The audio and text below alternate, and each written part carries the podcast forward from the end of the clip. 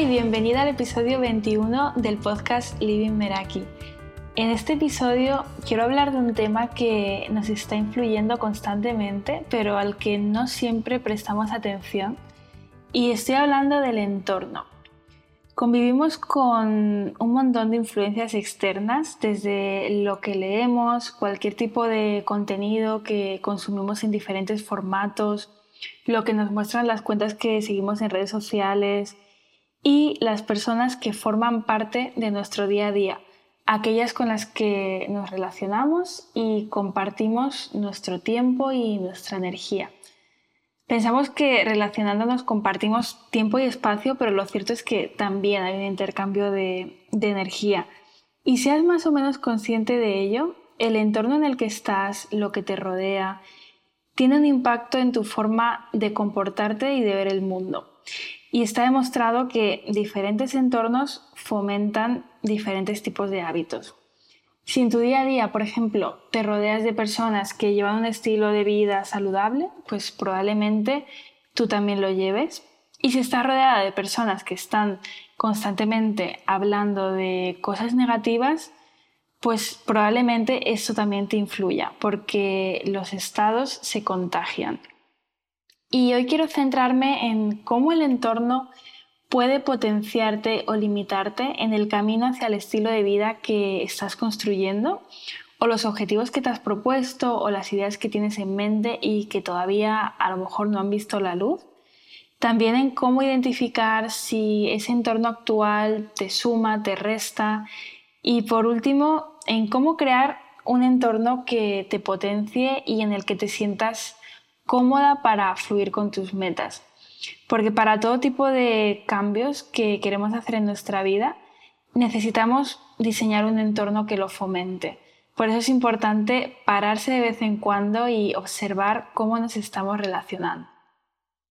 Puede ser que en este momento tengas objetivos que te has propuesto, te has ilusionado con un nuevo proyecto, has empezado a trabajar en él y al cabo de unos días lo has dejado ahí medio abandonado. O quizá te encuentras procrastinando continuamente, distrayéndote con cualquier cosa que te aleja de tu objetivo y con ese plan de acción pendiente. Las dudas, los miedos, la incertidumbre sobre los pasos a seguir, el buscar cómo hacer que funcione, por dónde empezar, el qué pensarán, a veces impiden ese progreso. Y esto te puede hacer sentir como si estuvieras en el mismo punto constantemente. Y observarte y darte cuenta de que tus objetivos de hoy son los mismos de ayer, porque estás tratando de alcanzar lo mismo una y otra vez por tu cuenta, sin apoyo y obteniendo pocos resultados. O bien tienes un sueño desde hace mucho tiempo, pero se queda ahí en el algún día esperando a que se den las condiciones adecuadas. Empezar o retomar cualquier tipo de proyecto requiere ese hábito de arrancar, de comprometerse con una acción diaria que te encamine y que te lleve en esa dirección que quieres. Y como me gusta poner ejemplos, voy a recurrir al del ejercicio físico porque es algo que seguro que te resulta cercano, el hecho de comenzar a llevar una vida activa y saludable. Y en este caso podemos pensar en, el hecho de ir a un gimnasio, cuando decidimos ir con un amigo o con una amiga y comprometerse juntos a ir pues X veces por semana, ¿no? Y, y si un día a lo mejor no te apetece ir, pues ya supone avisar a la otra persona, fallar a ese compromiso que a veces dices, bueno, pues ya he quedado, pues ya voy. Y hablo de un amigo como también podría hablar de tener un entrenador personal. Yo sé de personas que me han dicho, quiero entrenar, pero por mí misma me cuesta mucho y el hecho de tener un entrenador hace que sea fiel a mi compromiso. Después me alegro de haberlo hecho, pero es algo que llevaba años en el mismo bucle y el hecho de invertir en tener a una persona que va a estar ahí me ayuda. Y lo mismo pasa en el caso de la alimentación, elegir tener ahí a tu nutricionista dándote esas pautas, estando ahí contigo y que te dice, enséñame eso que estás comiendo hoy. Pues todo suma. Igual que pasa con un coach, con un mentor, con alguien que tenga ese rol de acompañar, por así decir.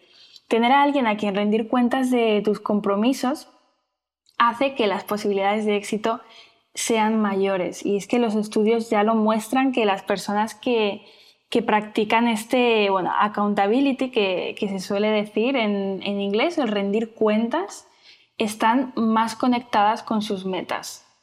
¿Por qué? Primero, porque facilita superar esa barrera de, resistencia, de duda, y nos ayuda a pasar a la acción, a crear un impulso y a partir de ahí el propio hábito, ese hábito de arranque. También porque te ayuda a observar de cerca tu progreso. A veces nos enfocamos en, un objetivo final y no nos detenemos a ver nuestros avances, en qué punto nos encontramos, a revaluar todo esto. Te ayuda a poner foco, a priorizar, a mantener un compromiso cuando van apareciendo cosas que, te distraen de tus metas y te desvían, porque van a aparecer. A recordarte también cuál es tu para qué, para qué estás haciendo esto, ¿no? Este objetivo, por qué está ahí. Y asegurarte de que ese para qué es tuyo y de nadie más, que lo que tú quieres hacer lo haces por, porque viene de ti. También porque podrás compartir tus ideas sin miedo a que te juzguen y a validarlas con personas que te pueden dar una visión constructiva que te sirva, compartir también sus experiencias y, todo esto te puede ayudar. Y el hecho también de contar con, con, una persona o con un grupo de personas cerca transmite como esa energía de pasar a la acción, de comprometerte contigo, pero rindiendo cuentas a, a esas otras personas que están siguiendo el mismo camino que tú o uno similar. Y bueno, además de evitar esa procrastinación, porque hay un compromiso ahí en el que cada cierto tiempo, el, que decidáis, el que elijáis, os vais a ir compartiendo mm, vuestros avances y también esos bloqueos y obstáculos que surjan en el camino. Pues esto también se puede aplicar al entorno cercano, dado que las personas que te rodean influyen en tus acciones, al valorar con quién pasas tiempo, puedes darte cuenta de qué tipo de influencia estás recibiendo, porque cuanto más nos importa la opinión de las personas que nos rodean, más influencia tienen sobre nosotros. Y esto no es fácil de identificar, pero cuando empiezas a relacionarte con diferentes personas, en caso de estar alineadas con lo que tú quieres en tu vida, subconscientemente te enfocas hacia otro tipo de comportamientos, hábitos, actitudes que te colocan en la dirección hacia los resultados que tú buscas en tu vida. Y no se trata de alejarse del entorno actual, eso dependerá de cada persona, de sus decisiones y de sus posibilidades, sino de ampliarlo de manera que tus ideas no te hagan sentir extraña o sientas ganas de abandonar por pensar que quién eres tú para estar haciendo esto, quién eres tú para dar vida a una idea creativa que llevas tiempo pensando, quién eres tú para decir que quieres emprender algo, de abrir un canal de YouTube, de crear un podcast, por ejemplo. Es posible que te sientas identificada si piensas en reinventarte y dedicarte a algo diferente y que no tiene nada que ver con lo que has estudiado en la universidad.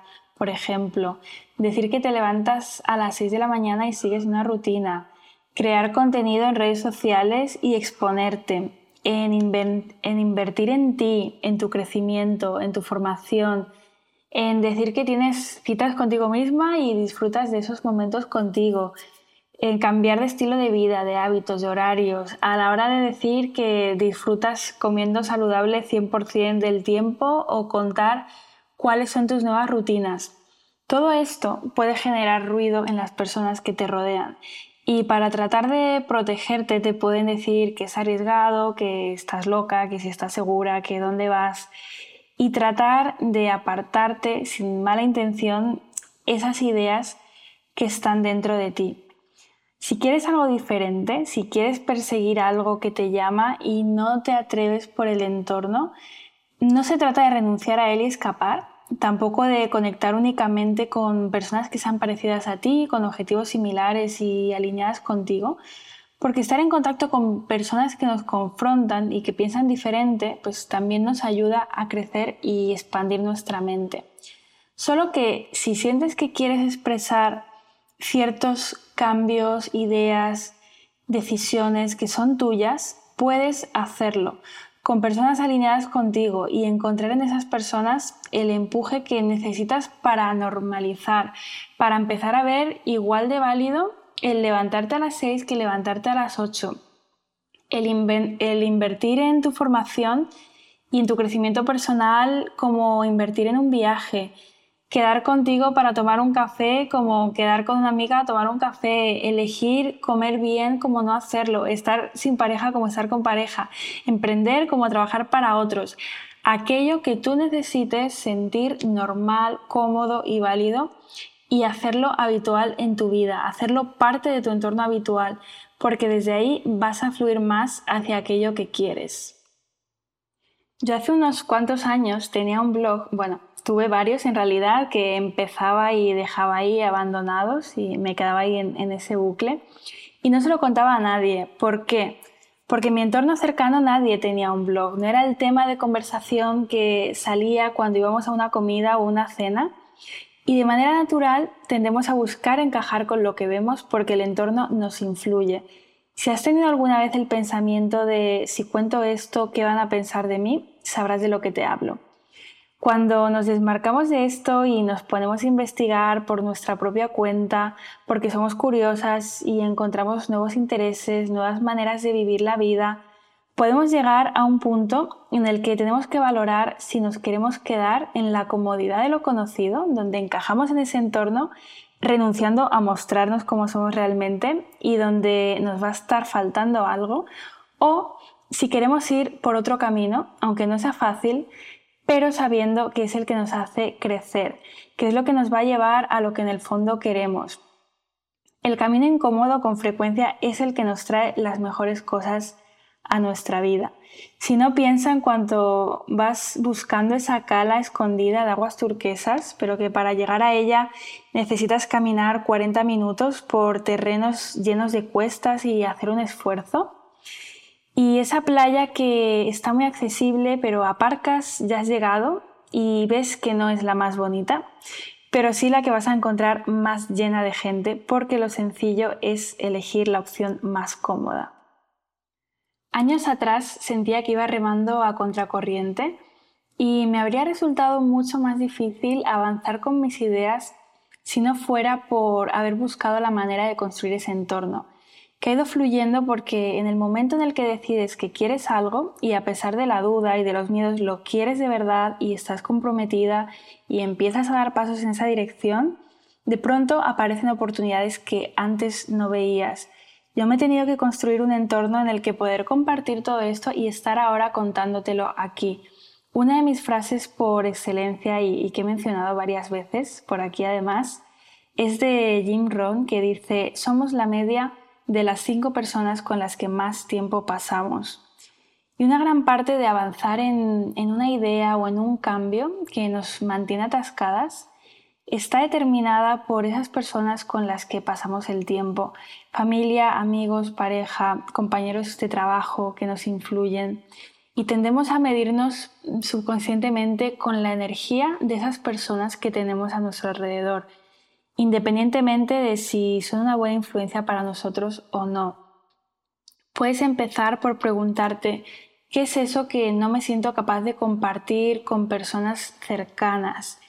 Eso es una oportunidad de oro para indagar por ahí, para decir, ese es el camino, aunque sea incómodo, es por ahí, es lo que me diferencia, es donde yo me desmarco, es mi historia, es mi experiencia. Y una idea que tengas en la cabeza incapaz de salir, guardada con llave en tu mente, no te va a traer resultados. Al ampliar tu entorno, estás creando motivadores subconscientes que hacen que moverte hacia tus metas, hacia eso que tú quieres en tu vida, sea más sencillo. Y esto también ocurre a la inversa, que al, relacionarte con frecuencia con personas que no están apoyando tus objetivos, esto alimenta tus dudas, sabotea tu acción y dificulta tus logros a través de su influencia.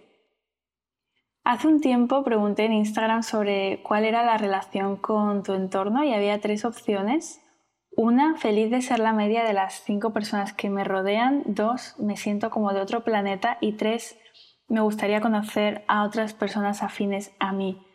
Tanto la segunda como la tercera opción fueron las más elegidas y también por eso estoy grabando este episodio.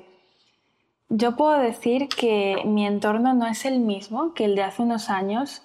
Yo he cambiado y he traído a nuevas personas a mi vida con ese cambio pero requiere de proactividad y de estar abierta a conectar, a confiar y a compartir tus ideas.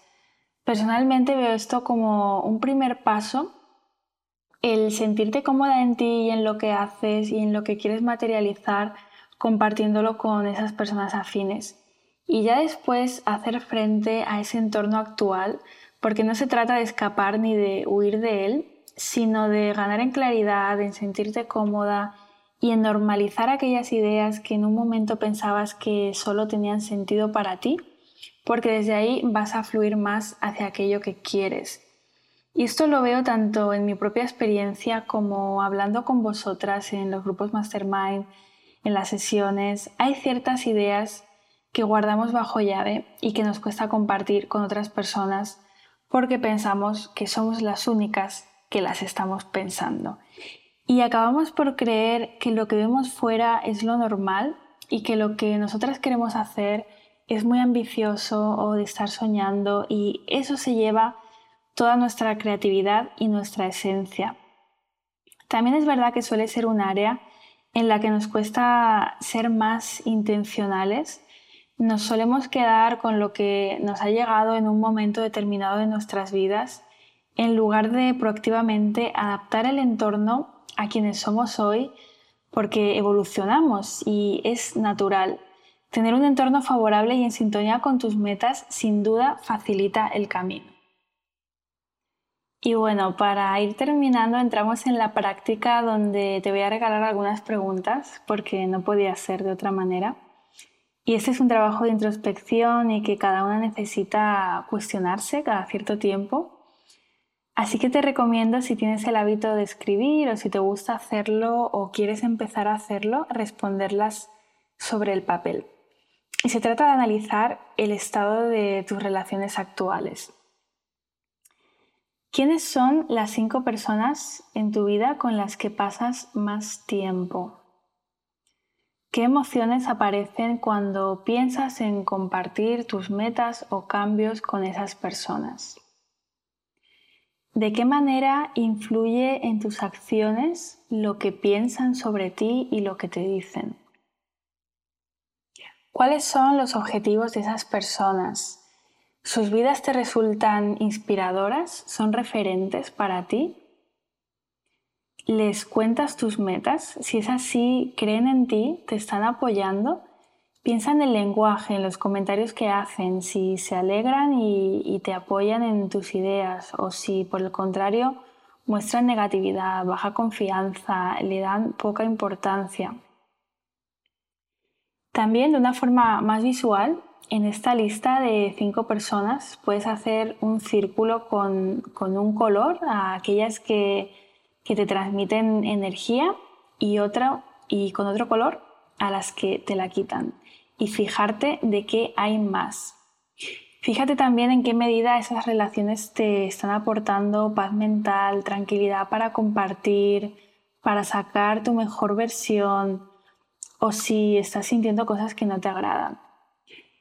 Y si después de hacer este ejercicio identificas cosas que no te gustan en tus respuestas, observa cuánto tiempo pasas con cada persona y decide si necesitas limitar ese tiempo o qué decisiones intencionales puedes tomar a partir de aquí con esta información.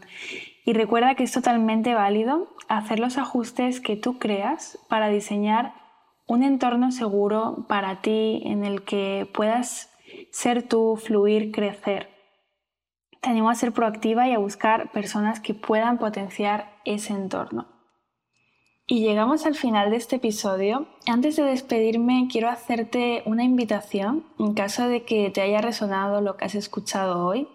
Y tiene que ver con tomar acción en ampliar tu entorno y poder compartir, especialmente si tienes la semilla de emprender un proyecto o dar vida a una idea desde hace tiempo, pero no sabes por dónde empezar.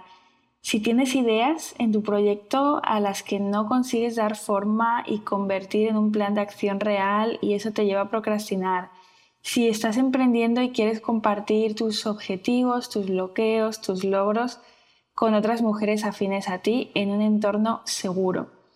En octubre empieza una nueva edición de Meraki Mastermind y estoy buscando un máximo de seis mujeres que quieran emprender una experiencia de seis meses. ¿Por qué un máximo de seis mujeres? Bueno, pues la experiencia me ha mostrado que en los grupos reducidos os abrís más, os sentís más cómodas y hay más espacio para profundizar y compartir con cada una de vosotras. ¿Y por qué seis meses? Pues porque es un periodo de tiempo en el que además de arrancar, te vas a mantener en tu compromiso con la acción hasta ver resultados y lo vas a hacer acompañada. Y también porque en ediciones anteriores lo que habéis echado en falta es más tiempo de mastermind. Y como quiero crear un grupo alineado, comprometido, si esto te resuena, te invito a tener una conversación conmigo para valorar si es para ti y para resolver dudas.